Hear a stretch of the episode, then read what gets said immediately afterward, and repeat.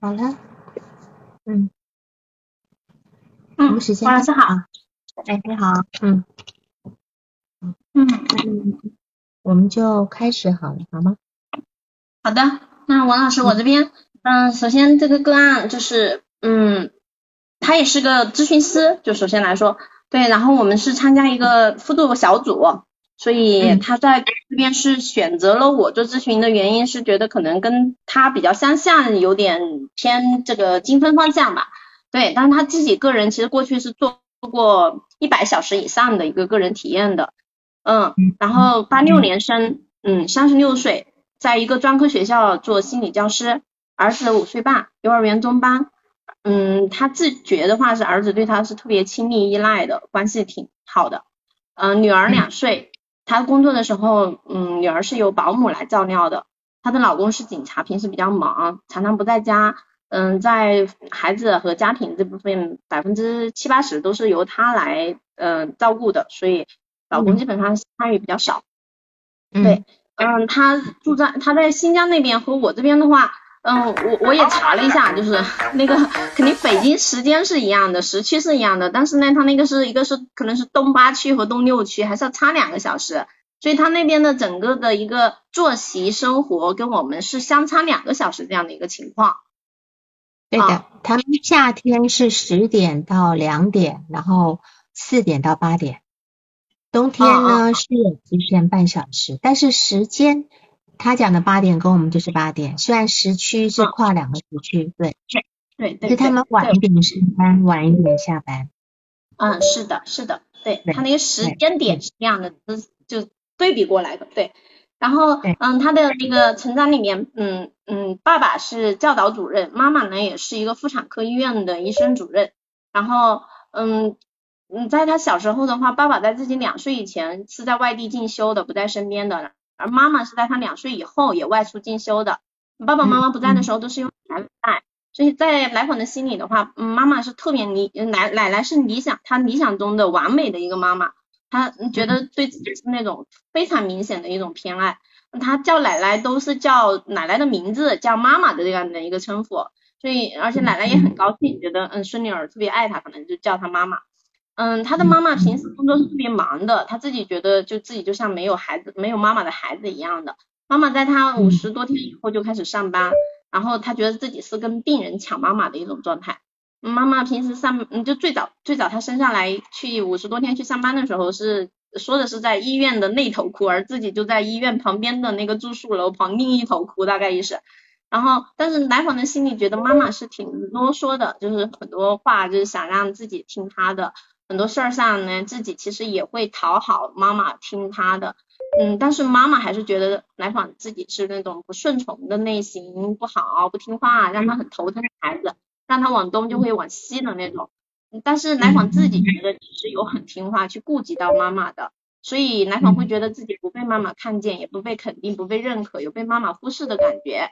嗯，但是在来访的心里，同时也会觉得妈妈特别的弱，遇到事情会经常哭。嗯，自己对妈妈也经常是报喜不报忧的。嗯，他说过妈妈是不允许他表达情绪的，是会说不准哭，等我死了你再哭那样的话啊。嗯，对，嗯，但是来访像这些小事儿上，他觉得自己是听妈妈的，但是大事儿上，他每次说到他专业选择、大学学了心理学专业以及老公这个伴侣的选择上，自己都是有自己主见的，都没有听妈妈的。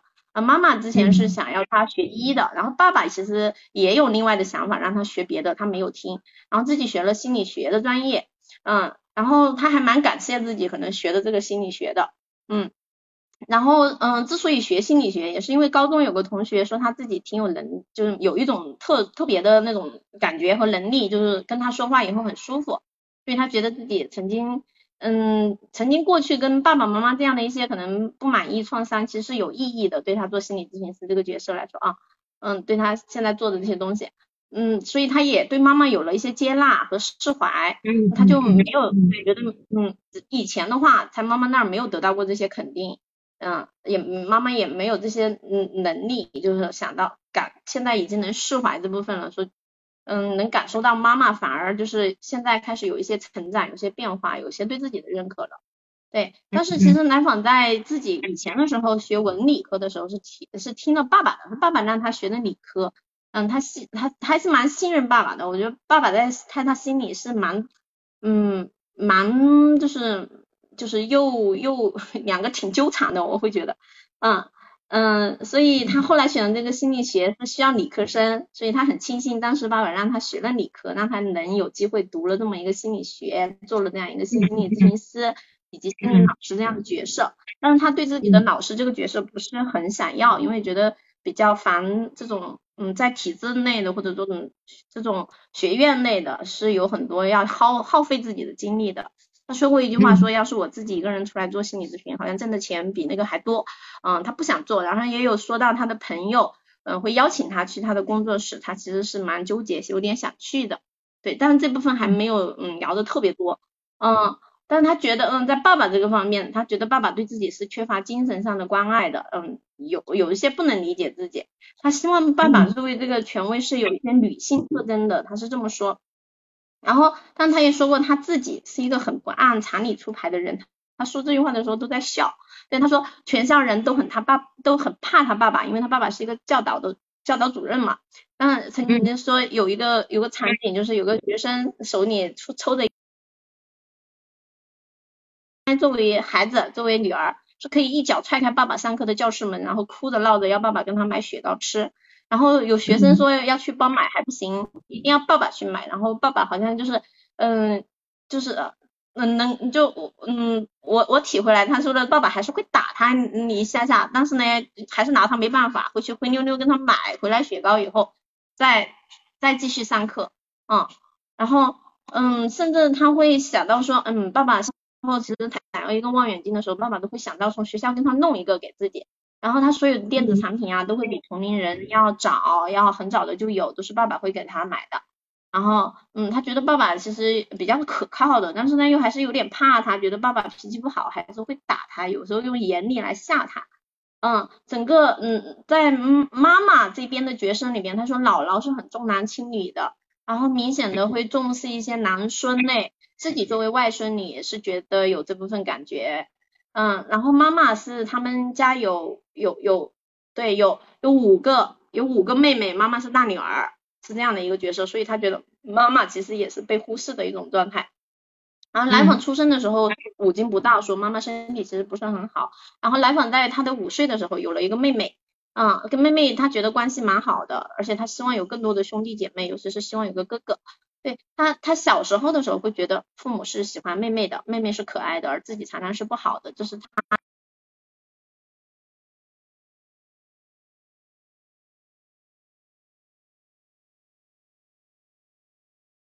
但是呢，他现在的这些故事还是会经常被津津乐道的说的很多，觉得自己是个传奇人物，每次老公去家里都拉着。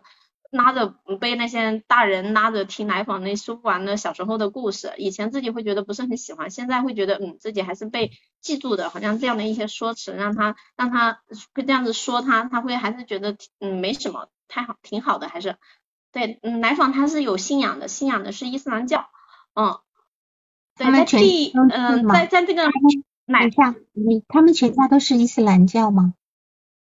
对对，他们全家都是，对的。他们家庭里边，他跟我描述的是是比较正统的，都是。好，嗯。其实他老公也是。嗯。那他是回民吗？对，应该是的。老公，老公没有特别提，没有特别提。对。他他是回民吗？他说他们家都是。我不确定，我没有这么问过。他是回民吗？我不确定，他回族吗？不知道，嗯，好，行。嗯对，然后嗯，不是奶奶照顾他嘛？他形容奶奶的话，就是嗯，就是在他的心里，奶奶特别的完美。就是最后姥姥奶奶是得了老年痴呆以后，就是慢慢慢慢的不记事儿了，最后在医院里边慢慢去世的。但他觉得嗯嗯嗯，奶奶就是是最爱他的。他有个场景说的是，嗯，他读大学以后有一有一次，他突然那一天很想吃巧克力。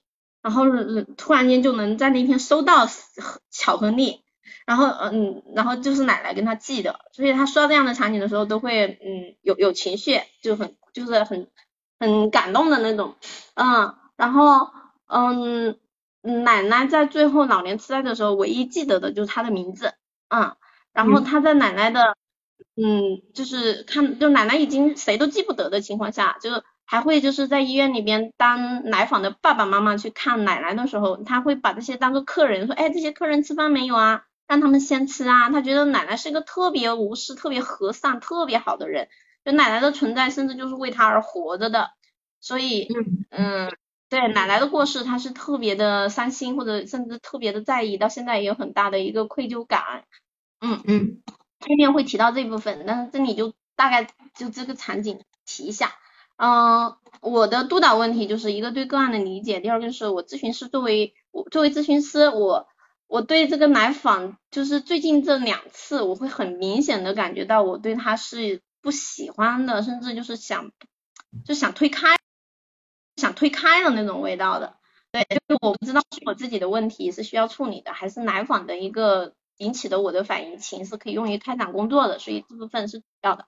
然后到现在一共做的是六六六次的咨询，对，应该是七次，你写的你小写，你六次标了两次，你现在再花个十分钟，你把你这几次重点说一下，不要全说重点，好吧？好的，好的，嗯嗯。这七次咨询里边，呃，第一次探讨了就是他的大儿子读中班跟老师的一个关系，他觉得老师是不好的，会挑剔他的儿子，会苛责，嗯，是比较粗暴的对待的，是没有发现孩子的闪光点的，不像他作为老师去能够对孩对这些学生的一个认可和鼓励的，对他在这个老师的关系里会去就是比较强硬的一个态度。嗯，但也会跟老师沟通啊，也会跟他沟通，老师也有改善，也会去听他的。但嗯，我体会到的是比较强硬的态度，会去嗯明确的告诉他，你要是这样子对待我孩子的话，我可能会告诉园长啊，告教育局啊这样的一种情况。对他自己会说，认为当自己感觉到自己弱的时候，会用强来掩饰，他是这么说的。然后第二次咨询里边他。嗯，因为在这个嗯，我们是一个互助小组嘛，他也会作为一个咨询师的角色去在这里边寻，就是有一个来访者，有一个他作为咨询师，就是他作为咨询师，对方作为来访者，然后在他的一个匹配里边就是失败了，就是对方表示不合适，就对他嗯，可能一来就比较比较比较强势的一种攻击性的状态，问他有什么样的经历，咨询经历啊，就是受训背景啊之类的。他他也可能当时就激起了一个防御模式，就直接问来访你为什么这么问呢？然后两个人可能张力比较大，然后来访就不没有跟他做，但是他觉得他已经就是不断的邀请了，也失败了，他感到很就是挺受挫的吧。然后在这里他谈了一个梦，他谈过一个曾经的梦，谈到他的攻击性和嫉妒心，对，说他这两个嗯，他梦里的那匹两匹狼要把他撕碎，但是却来舔他亲近他，是一个攻击性和嫉妒心。他觉得他是坏的，会伤害自己，在压抑他们。对，嗯，这一次里边，嗯，最后最后的话，他谈了一下他的一个意外怀孕，嗯，三胎，想要三胎的一个想法。后面有后面的咨询里面也会提到一次。然后第三次咨询，第三次咨询的话，嗯，很很那个，就是我我们嗯在第三次本身约定的那个时间，他他有事儿取消了一次咨询。然后约的，我们就是约的下一周的咨询，但下一周的咨询里面，作为咨询师的我在上一次他停的时候就，呃约约下次的时候就忘掉了去在我的日程上排上这个时间，然后再加上五一放假呀，就各种疫情一下子封解封的问题，我就完全忘了这回事儿。所以，嗯，来访事情上录的，他问咨询师为什么，呃，就是忽略他了吗？是什么原因呢？就。然后我我其实是很明确的就表示我就是忘掉了，我觉得是没有反疫情那个时候，对，然后但是他是特别愤怒，觉得我忽略了他，嗯，然后我们在那那一次里边就是对这部分情绪进行了一个处理，嗯，大概对，然后第四次咨询，第四次咨询里面，嗯，他分享了分享了就是上一次咨询以后他的一种在现实生活中跟咨询师忽略他一样的一种感受。在他的同事关系里，他觉得对方也忽略了他，没有在意他，他也是很生气，但是他去表达了，他觉得他以前都是不会表达的，然后这一次他觉得他表达了，他觉得是有有有变化的，有成长的，他是这么，就那一次主要都是他在说的比较，咨询里面，他他讲了他一个拖延，他会在比如说写咨询记录啊、写碗啊、洗一些小件的物品、袜子呀、内裤什么的，他会觉得自己应该及时把它做好的，那他就是拖着不去做，嗯，是这样的一个情况。嗯，他会对自己比较苛责，我的体会是，然后他也就是以前说没法允许自己是做一个比较崩溃的妈妈，就会发脾气的呀，他都不允许自己，可能现在会好一些。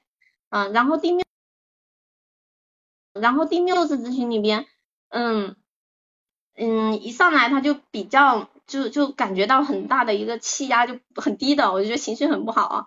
然后他就讲他。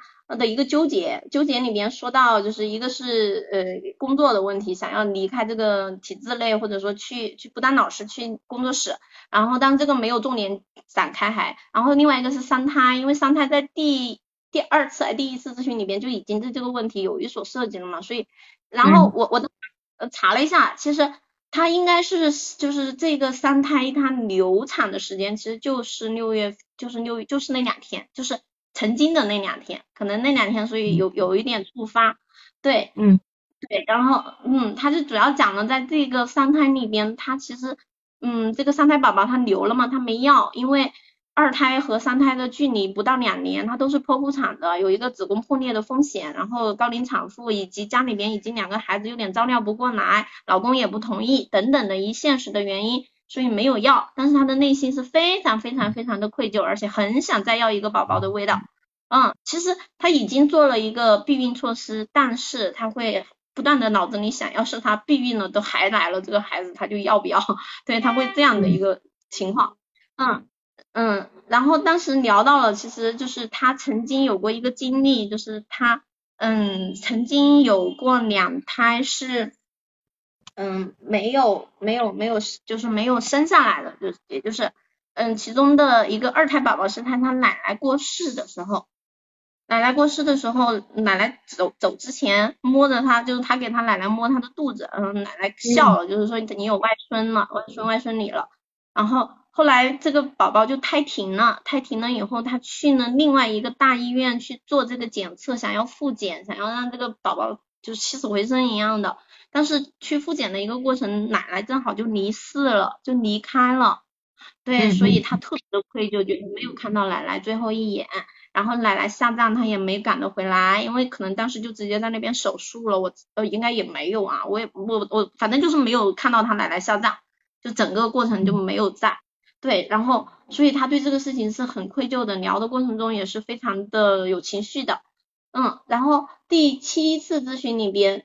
就是聊了一个就是权威的议题，就是他的一个团督里面督导老师对他非常的严苛或者对他有情绪，他觉得是勾起了督导老师自己的议题，然后呢他自己也在这里边被勾起了那部分，就就觉得督导老师，嗯，他本身其实在这去督导前是想挑一个好的案例去得到认可的，然后督导的过程中是让他自己很很委屈、很挫败、很羞羞羞愧的，觉得。嗯，督导老师把他的案例讲的，就是好像做的很糟糕、很不好的感觉。对，嗯，那他怎么会说提起督导老师的议题呢？因为他说这个督导老师其实是很很厉害的一个人啊，但是呢，他也有小孩子的一面，就是就是比较孩子气的，或者说有有些场合里面他会就是比大家的反馈都是这样的，他是这么说的。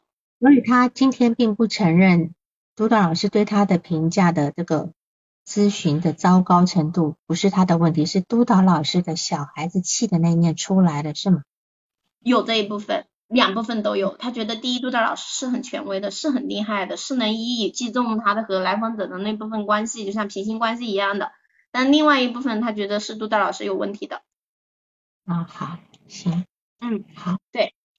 对，然后另外他作为这种五，因为那那一段时间是五二五，他取消了一次后的这一次，所以他在五二五作为心理老师的一个团辅的工作，学校老师工作中，他也有跟主任之间的一个，他对主任很觉得很很愤怒、很委屈的，他觉得主任没有看到他的一个工作如此的努力，嗯，去足够的认可他，实际上也有一些认可。但是他觉得不够，而且，嗯，他后续这个节目，这个这个活动，他一个人做下来，没有人帮助他的情况下，嗯，他就是中间出了一些可能小的，嗯，一些问题，呃，比如说少了一个零件啊，少了一些东西啊，就是都那个那个教导主任会让他自己去处理，所以他会觉得不应该自己处理，他会觉得特别的不满意，特别委屈、愤怒的一种情绪，大概就是这样子。然后就最后一次，他还就直接对我对对对我咨询师的我说，就要求能不能再加一个小时，就是。就是他会不断的好像把话题要说出去，说下去，我我能体会那种感觉。然后上一次其实也有这部分，但是我还是都结束了。然后这一次他是明确要求能不能再加一个小时，这对我来说我会觉得，哎，你都是咨询师，你你也知道这个设置的问题，就是还要问我要不要求做，对，然后我也就结束了。我会感，我跟他说我后面还有工作，对我确实也有，但是我我会感受到很不舒服，我不知道我我的这部分是我自己的还是他带给我的。就是我就是觉得，呃，我我在这么就是好失望就是好像做着做着就想把它推开的味道了，就有点就虽然说我第三次的时候不是有意的遗忘他的咨询，但是做到现在我真的可能会觉得，呃，我没有做这个咨询是比较好的那种味道。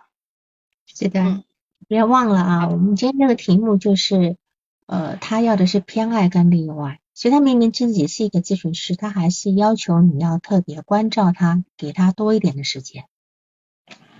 嗯，这个他这个问题在里面一直是呈现的。好，我我们先来看一下你，就是他原先已经有一百小时的咨询了。那当然，我私下我之前问过你哈，就是呃你不清楚他的前咨询师的工作状态，但是我觉得嗯这是一个非常重要的点。当然，他如果有机会谈，我不知道他目前讲了六次七次，他都没有谈到前咨询师。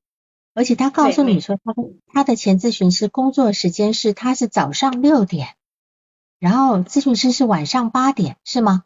呃，不是不是，这部分是我我们俩的工作，不是跟前咨询师，前咨询师一概没提过，就提过说他曾经解的那个梦是专门去找咨询师处理过，还有呃那个孩子三胎打掉的时候找咨询师特意处理过。你知道吗？那个我我王丽老师，你写案例报告时候是过分用词精简，然后常常呢我会误会你的意思。你说咨询师这边八点黑夜，来访者处六点白天，心想怎么？好，那我们就这个这这个事情哈，这个事情不讨论没关系哈。好，那我们就就这个这个这个部分就放掉了。但是问题是哈，他跟你是同学。我相信你们两年你也差不多，对吧？也没有差太多。那么你觉得除了动动力学取向之外，你哪里吸引他了？他已经是一个咨询师，也曾经有一一百小时的分析经验。他找你应该也是费用不高的，对吧？嗯。然后呢？我们就是小组，整个费用都不高的，就是对。对。所以这个地方我是很好奇，他一定是先在群里面认识你，然后去查你的资料。嗯，没有没有，这个是这样的，就是这个小组是，嗯，每个咨询每个人会匹配两个咨询师，就直接发给你，你在自己里面挑，如果你不满意，你再发两个给你自己挑。那么这里面你小组里面的这种挑是不付费的呀？呃，付费，我们直接是交给这个平台的。所以他他你不是他挑的，而是平台帮他付的，帮他配的。嗯，平台会跟他挑两个发给他，他自己选择要哪个。如果两个你都不合适，再给你发两个，然后两个不合适再给你发两个。你是他第几轮挑到的？我不知道，这个没问过。你什么都不好奇了？就是来访者是怎么出来的，这很重要。他怎么找到你？他怎么看上你的？这是非常重要的，因为这是从投射还有。的时候，他就跟我说是因为这一个原因，就是觉得哎偏精分方向的，就这么回事儿。他觉得他自己喜欢这一部分。现在在中国，你一个石头掉下来，至少砸掉一半的都是精分的。是吧？嗯，所以我觉得这不是你真正的理由。当然，我现在只是提提提示你，哈，你可以在这个地方去理解一下。因为为什么呢？嗯，他已经有一个一百多小时的一个咨询这个体验经验了，哈，所以这这地方是非常。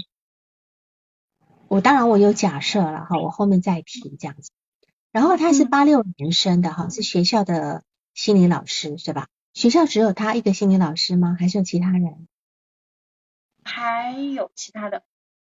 还有，嗯，但是是以他为主吗？其他的是兼职还是专职呢？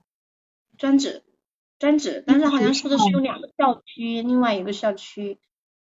是啊，所以他这个校区是他他一，因为一个学校如果配上两个专职的心理老师，那算是规模不小啊。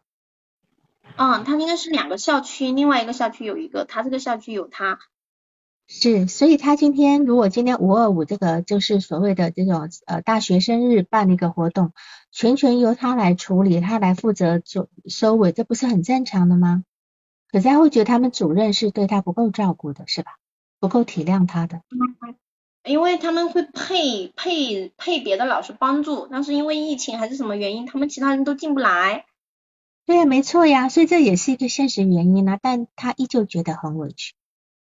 嗯，对。我们要从这些小事去看到他，他他会很合理的，很需要别人要去照顾他，觉得他，比如说他今天从十二点忙到两点，这也不是天天了，这么一个大学生日做的活动。你一个中餐稍微延迟一下，可是他他就会心里很不舒服。好，这个是呃，我我们先从这个一些细节里面先去留意下来的哈。还有他说他跟儿子的关系很亲密，自己觉得关系很健康。女儿两岁有保姆照顾，好，他自己觉得跟儿子的关系很健康。那么那么是他自己觉得，那么请问别人怎么觉得？你问过吗？没有，问谁？别人？我我有这个疑虑，其实我当时是有这个疑虑，但我我没想过说要问谁呢？没没，你只要心里就是说，那那其他人怎么看待你跟你儿子的关系，是吧？啊啊啊！然后说啊，可能我婆婆觉得我太溺爱啦，呃，等等啊，对吧？类似这种，他就会说出来了呀。好，就这样讲。然后呢，因为我们就知道他跟他爸爸跟妈妈的关系其实是很特殊的。那而且在这个地方呢，他没有提到女儿，他后面的字句里面提到儿子，但是全全然没有提到女儿，嗯，是吧？那提到几个他没有留住的孩子，也没提到你。然后很有意思，就是他爸爸是教导主任，他妈妈是妇产科的主任，妇产科的主任，但是他却有两次的停产经验。但是好像我我之前问过你，就是说。他没有在妈妈的医院看，对吗？你也不知道，我也不知道。对对对，没有这里要敏感，这里要敏感一点，就是说他为什么没有在妈妈的医院看？如果不是给妈妈看，至少在妈妈的医院也是比较保险一点，因为妈妈至少在里面是当医生。我们一般不都要找熟人嘛，对吧？是的，是的。他有两次停产的经验，就就是这个部分是让我很很纳闷。一下妈妈还是个妇产科妇产科医生，好。那么他的奶奶呢，非常的好，好，他叫他奶，比如说他假设他他奶奶也叫王丽，他就叫奶奶叫王丽奶奶，对吧？叫王丽奶奶。所以事实上这个孩子是架在一个权威之上的，因为奶奶对他非常好，好到那种就是明显的偏爱。他说明显的偏爱，是吧？嗯，好，这个明显的偏爱。然后他他认为自己常常要跟妈妈去抢抢病人，好，这个地方，那么。我们这样看嘛，他妈妈是五十多天就去上班，对吧？你刚刚提到他妈妈，他形容他妈妈的那个部分，我就觉得呃还挺有趣的。就说他妈妈虽然五十多天就去上班，可是妈妈会在医院哭，因为会心疼跟，放不下来访。嗯。但是呢，妈妈呢其实也管不住来访，是管不住，因为来访呢，其实他是不太会听他妈妈的。除了大事，比如说专业啦、伴侣，他听他妈？但实际上，他妈妈老说：“哎呀，你不顺从，你让我要你往东，你就往西，你让我头痛，不听话。”所以可可见知道，他其实是不受他妈妈管的。他妈妈只是会唠唠叨叨的，遇到事情常哭，是吧？所以我们就知道，其实他其实是并不是非常理想化他妈妈，因为他对他妈妈是报喜不报忧。而且感觉上是他妈妈愿意接接近来访，可是来访对他妈妈没有那么大的渴求，不像对爸爸的渴求一样，是吧？是这样讲吗？他跟他妈妈的关系，甚至他连甚至他连呃怀孕都没有在我卡了吗？是我卡了吗？我有卡吗？你们大家有听到是我卡吗？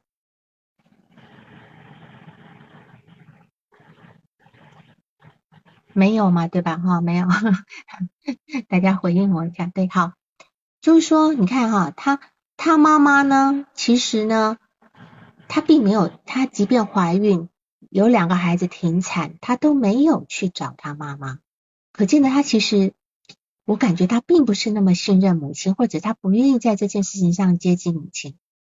然后他对他爸爸的的，他对他爸爸的这个呃形容是。他觉得爸爸缺乏对自己精神上的关爱，希望爸爸能有女性的特征，这个就很好，很有意思了哈。什么叫精神上的关爱呀？又什么叫做女性特征啊？就一个对一个男，对一个爸爸，希望他有女性特征，然后有精神上的关爱。我觉得这件衣服，不不不是，你们在说我的衣服哈，就是就是就是在这个地方呢。我我会觉得很很很有意思，就是就是说，他希望父亲可以跟自己畅谈人生吗？他希望父亲能够跟他琴瑟和鸣呢，还是心连心呢？难道妈妈的女女性的特征不够吗？他希望呃爸爸有个女性特征，这是一个非常有意思的想法，就是说我们要去探讨，在一个男人身上寻找女性特征。是不是有点在找男闺蜜的味道啊？我我没有卡吧哈，我刚有人讲卡，就是他是不是在找找男闺蜜的味道？这样子，就说呃，譬如说男闺蜜是怎么样，细腻关怀啊，像个女人一样，而且他什么时候开始觉得他希望父亲有女性的象征？那么我就跳开来讲，为什么一个女人会？有男闺蜜，或许在座有很多女人都有男闺蜜。我们都知道男闺蜜的意思就是一个男性异性，可是这个异性跟跟你的闺蜜一样，跟你非常好，对吧？而且我们还要去特别强调哦，我有男闺蜜。所以一般而言，比较男性化的女孩啦，啊，或者是那种呃呃本身一个女性，她跟同辈有很多竞争的那个部分。他们通常会跟男性交往比较自然，比较自然，然后有所谓的男闺蜜，对吧？那么有这个呃，比如说一个女性，一个一中性化的男孩女孩子，她有男闺蜜很正常，因为她她就把男孩子当哥们，但是这都是防御，在这里我不展开。但是一个女性，她如果跟其他的女性有竞争议题的时候，她很可能不太能够去跟同性交往，她也许就会发展出。男闺蜜能够交心又不越界，就形成这种男闺蜜的关系。所以我觉得来访者应该也有这样的议题。而且他说他自己是不按规出牌的，哈，他说全校人都怕他爸爸，他爸爸却怕他这个女儿，是吧？他自己可以一脚踹开爸爸教室的门，哭闹着要去买雪糕吃，学生买都还不行，一定要爸爸去买。那在这个地方，我就闻到一股非常自恋的味道。什么叫做踹开爸爸教室的门呀？这能踹的吗？是吧？那当时他几岁？如果他今天就是一个两三岁、三四岁的孩子，也就算了。那么，但是那个，因为刚刚听你说他是住在妈妈医院的校舍，呃，医医院的那个宿舍，所以他如果很小，他也不可能到学校去。所以这里我觉得他很很有夸大的部分在。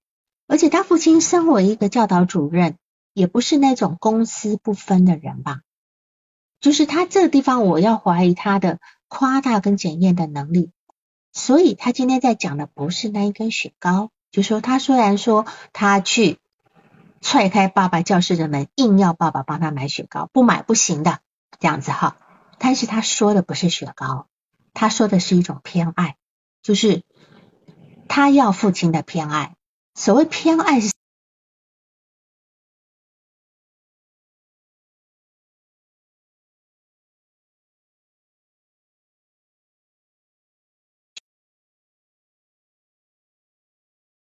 行为纪律，可是爸爸自己不遵守行为纪律。对，偏爱人讲宠溺、独自占有，希望能被关注，而且所谓偏爱就是不管我是对还是错的，对吧？你都要爱我，对吧？独独一无二的、独有的、唯我独尊的，就是不管这无条件的，好，你必须丢下一般的学生去帮我买我要的东西，不管我的要求有多过分、多荒唐。当然，这里我们可以去比较他的，对比他的母亲。他说他总跟自妈妈的病人在抢妈妈，对吧？就是说，他总他总用他总是跟他妈妈的病人在抢母亲，但是他没有争赢过，他没有争赢过。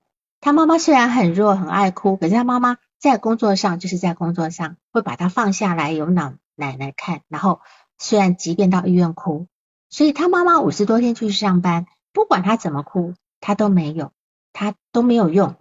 我相信这个心情对于他来讲。不是只有那五十多天他妈妈去上班的时候，而是持续他一整个童年，持续他的，所以他在母亲这里是一直竞争母亲的爱，对吧？但是事实上呢，他在母亲这边跟病人是没争赢过的。他妈妈是一个蛮可能蛮认真的、蛮负责任的一个呃呃妇产科主任，能够当上主任应该是很在工作上很认真的，五十多天就去上班，对吧？但是他在父亲那边就过度的要求。过度的要求就是这么无理的，一定要上课也要你要把我抓去，这个简直就是那个我的野蛮女儿，对吧？哈，还证明自己是可爱的，自己是可爱的。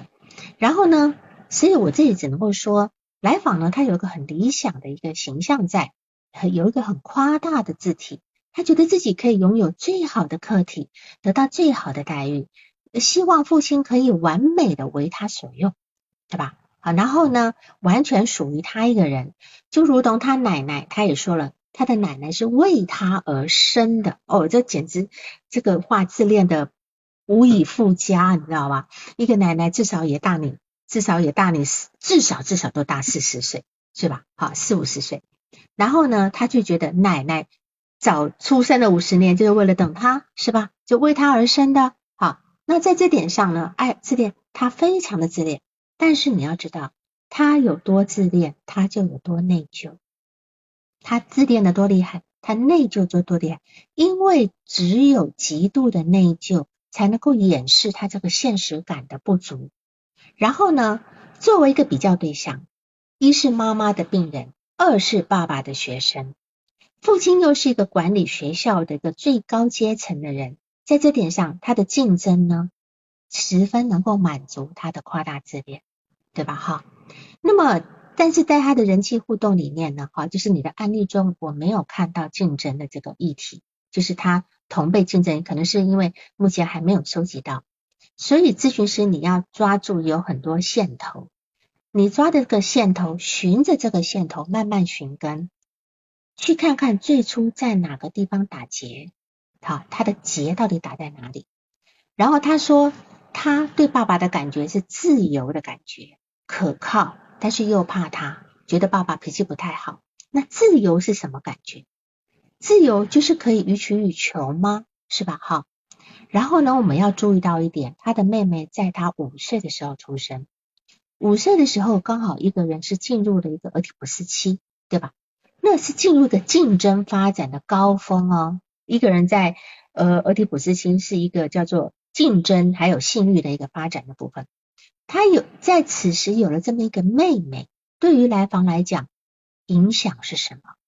而且呢，他他也说了，当时他以为他的父母都喜欢妹妹，是吧？那这个地方也是我们要放的一个线头，是吧？那么，然后他说他自己现在有攻击性、有嫉妒心，跟这个当时他妹妹在他五岁的时候出生，到底有没有什么关系？啊，这是我们要留的一个线头。啊，当然你的你的督导问题案例的理解，还有你自己的反移情的部分，那我们就从他这个后面这个几次的咨询来看。第一次咨询讲到他他的儿子在学校吃鼻屎，然后呢，学校老师打电话给他，他就用比较强悍的方式告诉老师说：“你我的孩子正在探索身体，你你就是不不要去，就就是你不要去干预，你不要去干预他，你你让他就是呃怎样等等的。”甚至呢，他的孩子呢，就是呃应该要排队回家的时候乱跑，就他老师就叨叨念说这孩子怎么这么不省心啊，呃，这么怎么样怎样，他也觉得这个老师在批评他儿子，是吧？我觉得这老师说的也没没什么，因为大家排队要要要呃去呃去呃他放学回家的时候还应该要排队，可他儿子就觉得哪里好玩就去了，那老师当然要说的嘛哈。那么儿子把学校的玩具拿回家给他玩，就是他他儿子把学校的玩具拿回家给他分享。那么这件事情，那老师当然在学校批评他的儿子了哈，说说他儿子是小偷。但是这地方我也有联想，就是说，按理来讲，你看到你的儿子把学校的东西拿回来，你应该赶快跟打电话跟老师说，哎，不好意思，我我孩子不懂事哈，不小心把玩具拿回来了，呃，我明天让他拿回去，好这样子。如果他做了这样的一个动作的话，老师应该不会去批评他的儿子，是吧？顶多私下讲一下，但是一定是他可能让他可能就是那种。我不知道他用什么方式在他儿子把玩具拿回来，他是什么态度？但是这样的事情让我啊，他怎样？他觉得儿子就是儿子是因为爱他特意跟他带的，因为他就很爱妈妈，他很高兴的，应该是觉得他内心。你这句这件事情让你联想到什么？咨询师要联想的，你联想到什么？爸爸跟他带的东西，或者是就他是很。爱的，爱的。爸爸要把望远镜从学校带回来给他，不知道带了没有？但是这个东西还是是贵重的，对吧？我相信他爸爸替他做的这些违规事情肯定是有的。他要偏爱，大家听到他要偏爱是吧？就是他爸爸，我就想到他爸爸要把学校忘记来给他。对于这样的行为，来访者他不用对错来衡量。他不用，他不去衡量说这事情对或错，而是你要为我做了不应该的事，才叫做真正的爱我。所以这个他的儿子是爱他的，因为他的儿子带了学校东西回来给他，对吗？所以他这个我很担心他儿子怎么养，所以我刚会问你说，他自觉跟儿子的关系很好，这是真正的吗？这别人怎么感觉的？老师怎么感觉的？所以来访者是否也觉得自己的儿子也必须在偏爱跟例外的状状态下呢？别人也应该要这样对他，对他的儿子呢？所以我就觉得，嗯，这地方会让我挺挺担心的，挺担心的哈。然后呢，第二次的咨询呢，呃，就是我发觉你这总共七次的咨询，每一次时间都不一样，那。你也说了，都是他在改东改西，改东改西。虽然一直想要同一个时间，但是每次都会有，比如说一有有时候六点半，有时候三点半，有时候七点半，都是也不一定都在周二，有时候周三，对吧？是不是？好，所以这个地方会不会也是让你不舒服的感觉？因为他一直在他在改，他用他的方便的时间在改。这里没有，这里没有，这里我觉得是我没有没有感情。对，不我我这个也不是，是我同意的。嗯，是嗯，那个六点到六点半是我的原因，是我的原因。六点调到六点半是我的原因。然后有一次从周二调到周三，是其实他是愿意按时做的，但是呢，其实他是在路上，是一种动态的走着路，手机也没电的一种状态。我说我明天这个时候是空的，那我们还是调到明天是可以的。我跟你讲，任何不能够遵守设置的都是理由。他心里如果知道他会让手机没电，他会让自己在那个走动期间吗？是吧？这个都有他动力的这个部分啊。还有呢，第二次咨询的时候，他在他在咨询咨询师的角色匹配都失败了。那么他是他们两个在线上上两个人都提前五分钟上线，然后在在这个五分钟里面两个人都没讲话，对吧？都没讲话了以后呢，这个来访者一开始就就就，我在相信，我相信那五分钟没讲话的时间一定是张力很大的，张力很大。结果那个来访者一劈头就就说：“你请问你你有什么样的咨询经历？”然后他就觉得他听到这句话的感觉是什么？质疑我，怀疑我。对你你在怀疑我，你你你你在考怀疑我的我的能力，对吧？所以他马上就防御起来，他马上就防御起来了。虽然到最后来讲，呃，那个对方还是觉得不合适，不愿意继续的，可是他觉得自己他的感觉是，他被苛责了，呃，他被贬低了，他没有保护自己，他感觉到被像像小绵羊一样被讨好，呃，被被攻击了。嗯，那问题是，他怎么这个想法挺奇怪的？他觉得他没有保护好自己，为什么呢？他有没有想过，或许在这一个短短的这个测试的时间里面，对方也受伤了呢？对方觉得你会不会觉得你一进来坐在那边高高在上的？有没有？如果你今天没有给对方这种感觉，对方不会激起这个部分，是吧？我不知道你面对这个来访者，当他跟你那边。静坐五分钟，他不讲话，你我不知道你是什么感觉。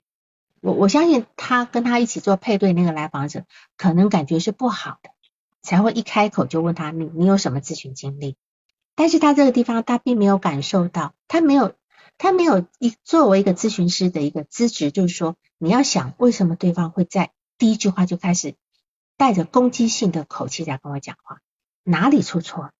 他没有这个思维。所以他直接防御，就开始就说你为什么问这样问，是吧？那就已经把对方对方推到了对立面一个战场上的感觉了。这是他很多的问的很多状况的问题，他常常把对方推到对立面去，把对方拱到一个战场上，这是他常有的东西。我从后面的证据再来说，就是说，我觉得在在这样的一个嗯，他他就觉得说。我像个小绵羊被攻击了，在这里没有谁攻击谁的问题，只有一个匹配不对，而且是双方造成的东，造成没有没有谁 PUA 谁或者是谁怎么样，或许对方也觉得很很受伤了哈，要不然干嘛的再再这样还还要闹得这么不愉快对吧？哈，所以就说这个地方我们只能够说激起了他什么样的一个情绪，他被贬低。被不信任吗？啊，是吧？还有就是说，他到底知不知道，在这样的空间里，这个张力的变化，他他现在即便在跟你讲这件事情的时候，他有去内省这个部分，有去觉察这个部分吗？我觉得他这个心智的能力不高的，他没有去觉察到底为什么这个事情会发生，他没有，他只觉得他是被被 PUA 的，所以我们可以看到他的内在的模式是充满戒备的。从幼儿园的老师打电话来告诉儿子，呃，吃鼻屎的行为，我觉得幼儿园老师来打电话来，不管是不是告状，但是至少幼儿园老师会告诉妈妈说啊，孩子在学校有什么什么比较呃不合规定的行为呀等等的哈，呃，等于是说哎告告诉家长一声，而且这是个电话，又不是说大众在讲啊，让你没面子。那么，但是来访者会觉得说，哦，你在斥责我的孩子，或者你在斥责我，他直接就想成这样子。好，那么按理来讲，我们会说，哦，好好好，我我回来跟孩子讲一下，以后怎不要不要这么做，等等的哈，呃，等等或者，但是他他会觉得别人是在在斥责他，然后呢，他会觉得很没面子，所以呢，接下来呢，我觉得他有很多很多的东西就进入了一个投射状态。他觉得别人不包容他，所以我非常好奇他的成长过程。他既然有一百多次、一百多小时的体验，怎么感觉上没有什么心智化的部分？哈，而且我也很怀疑啊，什么？你要说什么？对对对，我说，嗯，哦，好，我说是的，对，我没有，我就说是的，对不对？就说关于学校这些小时候，我都感到质疑。对，就是关于这些事情，他他儿子在学校这些种种违规的事情，他回家以后他是怎么跟儿子讨论的？我觉得你可以，你可以带着一个好奇来问他，并不是凭良说，哎，那么学校老师说孩子不守规矩，孩子们，那你回家以后，那么你你怎么跟孩子说起这个事情的？你你可以用这种很很很中立的方式来问他，我们才能够知道他他是怎么样在想这事情的。而且他说他曾经做过一个梦，梦见两匹狼把它撕碎，想要以为他要撕碎他，结果那两匹狼是过来舔他、亲近他的。然后他说他去精神分析师体验那边，说呃这两匹狼是他的攻击心跟嫉妒心，对吧？他认为这些个是坏的，所以他压抑他们。那他现在呢，已经觉得可以可以释放了，对吧？是吗？嗯，他现在那么，请问哈，释放攻击心可以的，就是，但是如果他释放了攻击性跟嫉妒心，那么他他现在是如何用什么样方式释放的？他如何跟这个嫉妒心跟攻击性和平相处？我不知道你有没有把这个话题延续下去讲。嗯，还没没有。好，这又是另外一个线头哈。是，但另外呢，我觉得呢，这两匹狼不一定是攻击性跟嫉妒性，他的这个梦，我觉得不一定是。当然要得看他当时的一个联想哈。我觉得是他对于外界的想象，外界的人呢就如狼似虎一样。其实他是希望外界可以温柔的对他，好，这是他一个投射外界的是一个破坏性的一个外界的部分，这样。所以，呃，哦，再来就是我我觉得了哈，在在他在他配对跟那个人在做做咨询练习的时候呢，我觉得他是一个他是一个非常抱着一个，因为他说他对自己高期待才会受伤。嗯他所谓的高期待是什么？他认为他在这个配对中会很成功，是吗？对他没想过自己会有这样的失败，因为他可能有个跟我的对比，就我跟他的首次访谈，我是就是有有有做好，就是我的意就告诉他说，哎，你如果决定好要跟我继续，我们以后约什么时间？就我好像就跟他的意思就是说，哎，我做好了这个准备，但他没有，他说他从来就没想过。是，所以他事实上他是蛮高姿态的，他透露的一股势在必得的味道，所以可能会引起对方很不舒服的感觉，因为他就认为我肯定把这个咨询做得很好的，所以他一进来在这个咨询师的位置上就坐得稳稳的，但别人都还在选择当中，因为你们说过可以选择的嘛，对吧？可以选择的嘛，但是他其实就觉得不会的，我一定成的。这这样的一个部分呢，就让他在这个地方就滑铁卢了。好，而且在他的成长，当然我要问他问，好，就在他的成长经验，这样子的呃，就是意料中的挫败，意料之外的挫败有过吗？有过吗？因为毕竟不是所有人都是爸爸跟奶奶，不是所有人都能偏爱他的，是吧？哈，所以他是否自己一直充满自信？所以呢，我就好奇了，请问他的咨询目标是什么？没有，没有设定，我们就是一个成长咨询，可能就没有确定一个明确的咨询。再怎么成长咨询，你也要有目标呀。就说你觉得你你你的你你你要成长，肯定有觉得第一需要成长的地方嘛。我觉得这是一个可以跟他讨论的点，好吗？好，这个地方。然后再来就是看咨询一般没目标，就每一次定目标还是说一个大目标嘞，大方向的。目标要具体化，而且从他的目标我们会知道他对他自己的一个评估是什么。重点不在我想知道你的目标是什么，我想知道你的评估。所以咨询。的语言只是语言，我们要知道背后他为什么会说这些事情这样子。还有就是说，还有就是说，你那次忘了这个部分哈。那么，请你你的你他要求你说要赔给他一次，对吧？嗯，要他要求你陪他一次，对吗？因为你忘了嘛。对。然后你不同意。对。你说，你说，你说，你还要跟，你还要跟。更资深的咨询师去讨论一下，然后再来回复他是吗？对，因为我觉得他提出的跟我内心本来想的是不一样的。你内心怎么想的？对我内心想的就是就是就是那一部分，只是 就是呃等待的那一部分，我我我可以在现实层面，就是我觉得嗯，就是道歉，然后再加这样的一个嗯，如果说他那个时间等待的那段时间，我我是这样想的。什么叫等待时间？你明明就忘了。我我明明忘了，但他其实也等了我，只是十五分钟啊。我们只是一个视频，没有现实层面的一个，就是很大的，就是时间上的。十五分钟之后的你们做的吗？你们做了吗？十五分钟之后做的，你不是说改到隔天吗？没有，对，改到隔天了。我觉得隔天隔天把那一天的重新做了。我觉得在这地方咨询师你不可以双标的，不可以双标。我今天忘了，就是我错了，我该赔给人家就赔，当然这是我的标准嘛，我个人的标准，对吧？就是你你应该是要呃来访，你看大家有说来访者要求是合理的，因为你确实忘了，这个对他来讲，事实上的钱是小事，对他心里的伤害是更更大的。而且呢，你你搬出了更高的权威，就说哦，我去跟更更有经验的老师商量后再来告诉你。那这个地方也会让我想到，是否重现了他小时候的生活场景？譬如说，其实他母亲并不是虽然唠叨啊，可可他母亲感觉上是有点管不住他的。那么我他跟他母亲的对抗，是不是总是他母亲总是拿一个更高的指导原则来让他就范？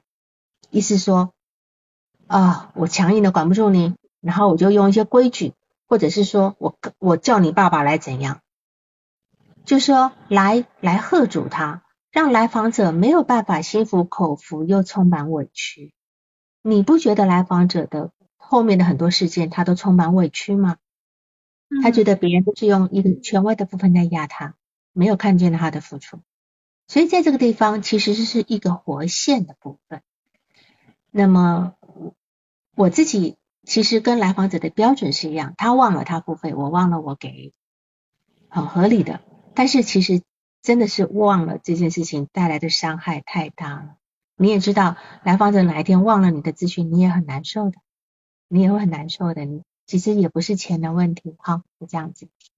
所以就说有时候一件小事情会呃坏了我们整个的一个咨询的关系，这个这个是。我我们要看，把眼光再看看得更大一点。你不要关，你不要关注你自己的委屈，你的委屈不要拿到议议题上来，这是他的舞台，好好。然后呢，他说了，他讲到这个，他讲到这个部分，就是说，他说他被你忽视了，对吧？他他他觉得自己对咨询师不重要，而且咨询师不在意自己。而且咨询师没有为自己的错误承担什么后果，但是他真正担心的是什么？他要他担心你以后有恃无恐，会这样在对待他。嗯，这很有意思哦。他为什么要担心你有恃无恐？如果他你今天再这么一次对待他，他会怎样？他没有他无力反击吗？对，那么再再来一次就落实了，他真的很 out 很落伍吗？很 low 吗？是吧？他担心你有恃无恐的欺负他，但是他就没有离开的能力，是吧？还是他担心他离开了就是输了？还是他担心留在这个关系里面他赢不了你？这些都是他的竞争议题，你理解吗？嗯，所以他担心你有恃无恐，是吧？那他他不大有不完了嘛？我觉得你这咨询师不合格，我走呀。但为什么办不到？他为什么就特别担心？哈，所以这里其实要注意的是两两个人的关系，因为你们毕竟是一个团体里的同学哈。按理来讲，他我我是觉得这个设置是有点不是不算真正的咨询。你们你们本来就是一个平等的同学关系，却变成私访关系。好，所以这里我觉得会有很有一些问题。呃，发生的会有人好，那么但是你看哈，他今天才跟你第三次的咨询，第三次你忘了他的咨询，但是他马上就进入了一个移情关系，他马上变成弱势那一方，他充满了委屈，他担心被你碾压，是吧？毕竟才刚刚开始两三次，他可以走呀，他可以说你不合格，我走呀，是吧？但是他好像要争一个都公道一样。他要争一个公道，那么他这样不能妥协，他不能放下，他一定是带着旧有的颜色在。所以，我们从咨询关系里面，或者从他现在的人际关系里面，我们可以推到他的原始的客体关系。所以，我们讲做咨询，不是一开始就让来访者说啊，好了好了，你从头从小时候开始说吧。咨询不是这么做的，因为那样子会充满理性，也充满防御。我们做咨询工作，一定是。由近而远，对吧？从最近的事情，尤其是你跟来访者这件事情，一定是牵扯到他旧有关系。他的情感是什么？他在你这个世界里面是什么情感？愤怒、委屈，委屈更多，无处申诉，对吧？好，好。然后呢，再来就是一个重要关系人物。你这个重要关系人物，或是他早年的什么样的重要关系人物？这几个事情由近而远，从情感入手，从再再从关重要关系人物这几个事情串成一条主线，串成他当年事件的一条主线，他情感的一条主线。好，所以这个这个部分来讲的话呢，呃，所以我们要知道他原始对抗的那个客体是谁，对吧？从这边呢，形成对他妈妈，他原始那你说这个地方我们知道答案有了。好，这个解题过程还没有，我们要把这解题过程弄出来。好，就是叫因为所以，这个要出来，这叫这才叫个案概念化，对吧？好，在地方。然后呢，就是说我们这样讲吧，事实上呢，他很担心你会再次的伤害他，仿佛他心里其实是有个乐章的。当有差异的事件发生的时候呢，他会摆出一个已经吃亏的姿态，而且是从一个。已经受到伤害的这个姿态，他会用强硬的话语、言辞、态度把你推到另外一面。你在当下其实你也开始防御了，嗯，你也开始防御了，因为他他逼得你很不舒服，就说不行，你一定要按照我的标准陪我一次，我就是这样子做的。他觉得你也应该这样做，所以你被他顶到墙角上，所以很不舒服。所以这里可以证明，就是说。事实上呢，他觉得自己被欺负了，要不然他的反击力不会这么大，对吧？哈，所以我如果说假设他今天一开始就问你说，呃，我想知，我想，呃，这次的遗忘是咨询师你造成的，我不知道你要怎么去处理，呃，这次的遗忘，或许你就不会这么的，这么的好像杠杠上，对吧？好，但是因为他的假设是一个争斗的一个场景。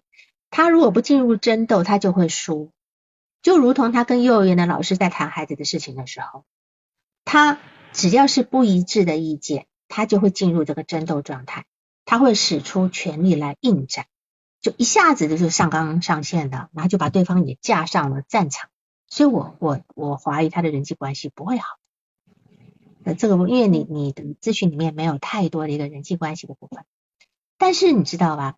他在告诉你，就是说，他在告诉你的这个部分，就是说，呃，我我觉得，呃呃，所有的人都应该跟自己一样，要尊重学生，要尊重家长。你忘了咨询，就应该补一次咨询，对吧？好，这是他的，他会认为你是故意伤害他的，是吗？他会认为很多人是有意伤害他的，是故意要不好的对待他的，所以这就很奇怪呢。他他这样来讲，好。那其实他的想法没有错。一个人如果不能够尊重学生跟家长，都是不称职的。只是他对待这类的方式显得很僵化、很刻板、非常的两极化。好，如果不是这样，就就是那样啊，就是没有不小心的，没有。就比如说，你说你是不小心的，你忘了，你忘了写上议议程。可是对他来讲，没有不小心的事情，只有故意。而且这个故意呢，他又觉得带着一个。蓄谋已久的味道，好，这是让他很害怕的，知道吧？他很害怕，他会觉得说，他所以他才会说你有恃无恐。哎，你刚刚那个蓄谋已久，是的，他他就是说，他说是因为第一次我就做好了不跟他做的准备。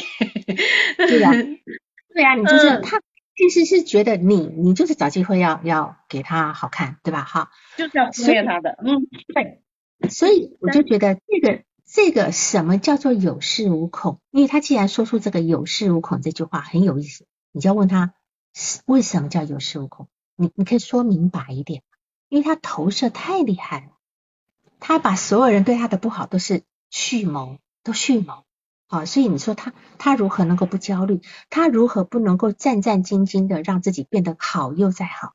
因为他如果一旦不好，别人就要伤害他了，这样理解吗？啊，所以他的焦虑在这个地方，哈，他的自恋成为他一个很重要的防御，这样子，好，好。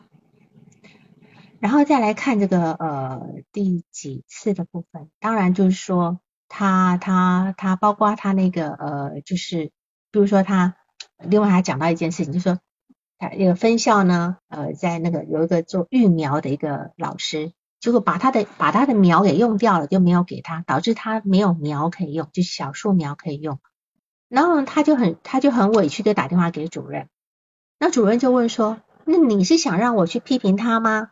那你来访说不是的，我就看看你这是怎么办。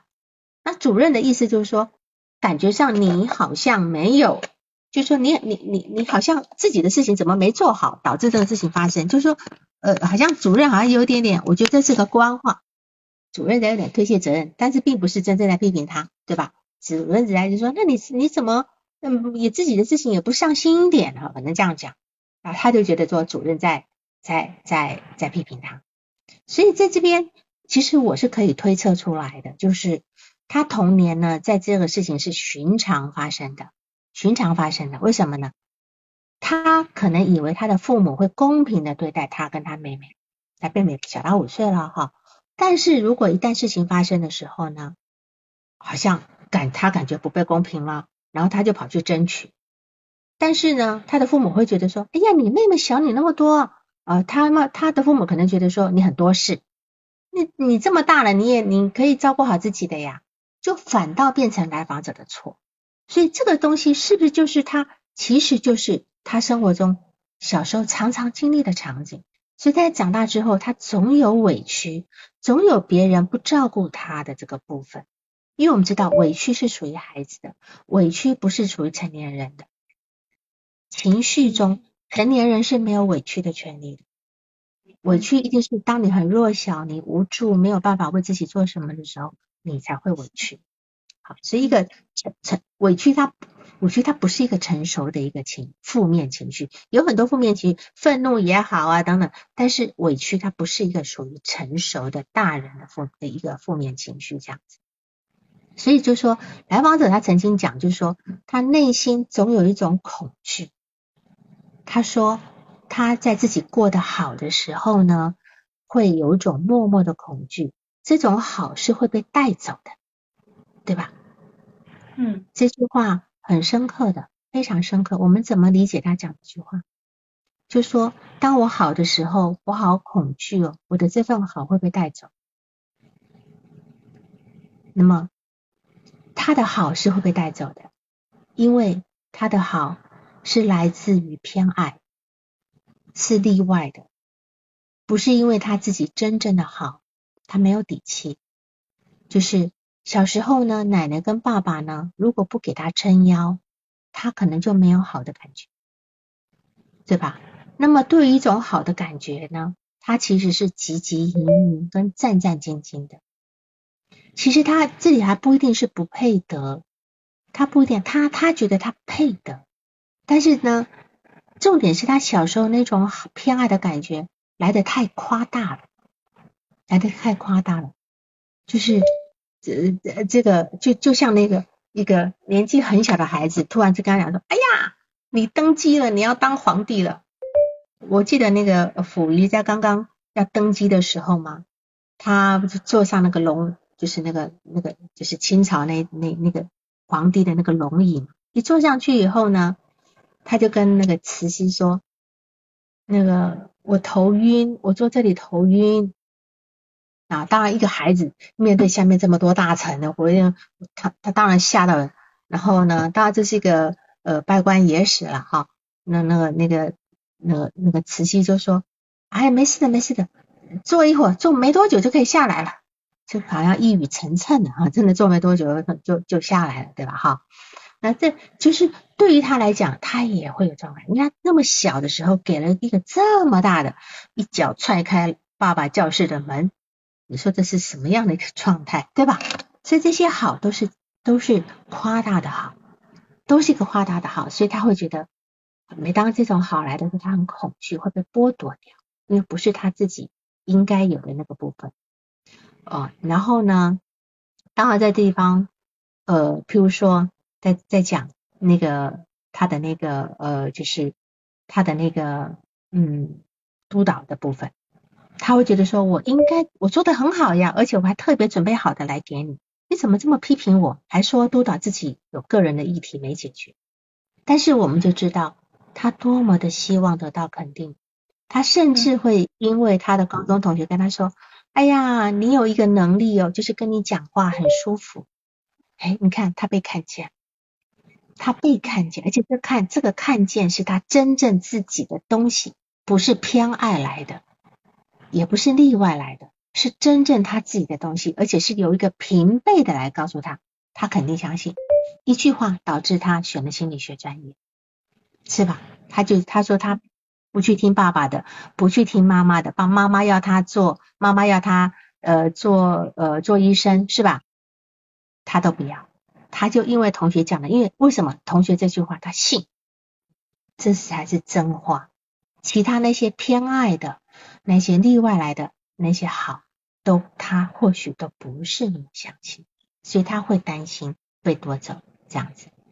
好，行，嗯，好，这里还有问题吗？还有一个事情，就是说你你觉得还有一个很重要工问题，就是说，你说来访者在发生事情之前是不会为了。去做一些事情，让自己不被忽略，是吧？他不去做，但是呢，他好像觉得在等待着自己犯错一样，是吗？这是你你这边说的。嗯，是的。他觉，但是事实上，我在怀疑，他到底是等着自己犯错，还是等待有人犯错呢？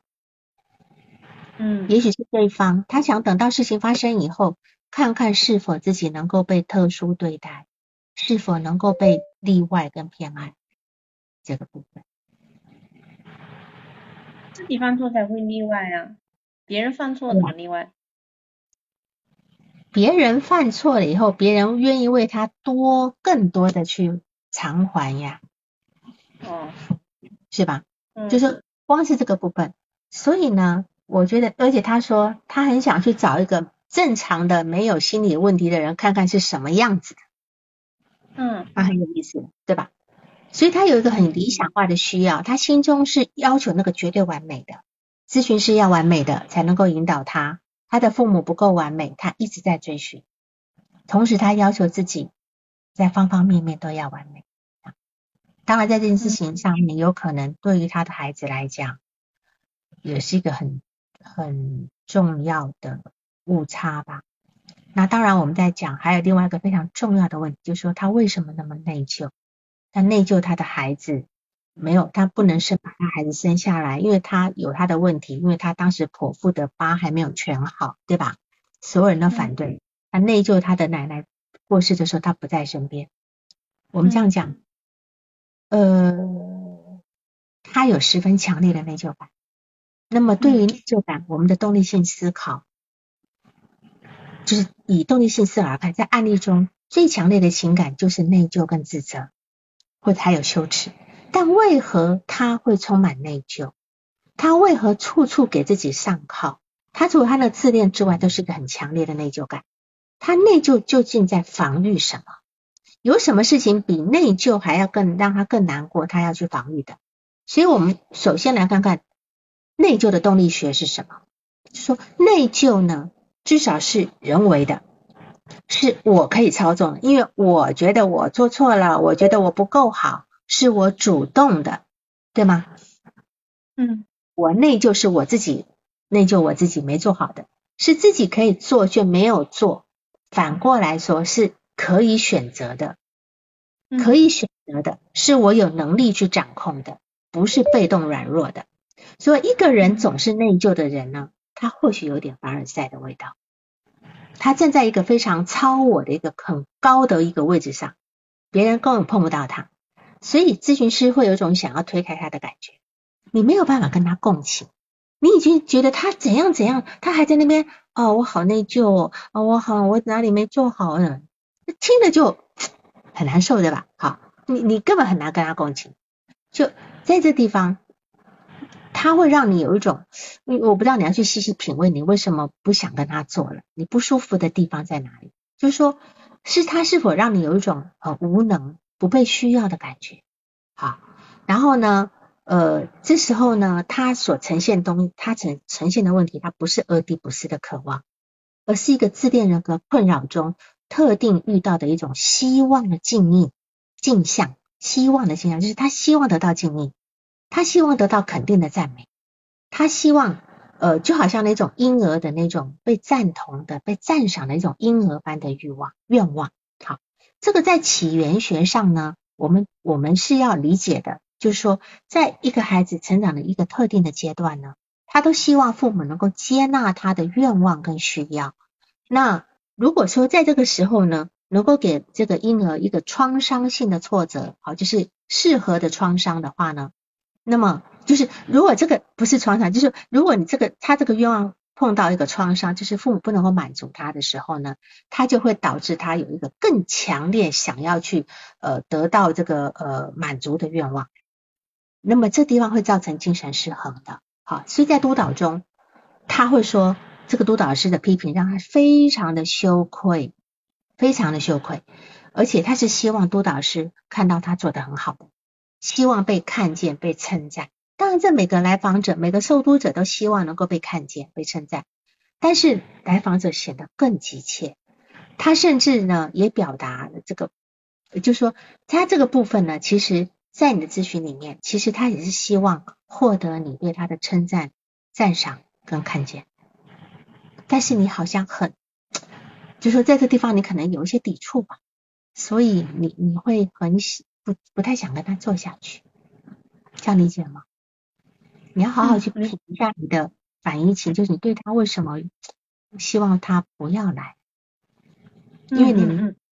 他就如同弗洛伊德讲的这种人的一个自恋人格的话，他是没有办法跟你，你觉得是没有办法产生移情的。但是他的移情的另外一种方式，就是他把你当成是一个他的延伸，自恋的延伸。因为当时他的妈妈没有，他的爸爸他爸爸给太多了，他希望你能够成为他的一部分，看到他所有的好，然后反映给他这样子。嗯，所以我应该满足他，应该给他这些。啊，也别过了，过了就跟他爸一样。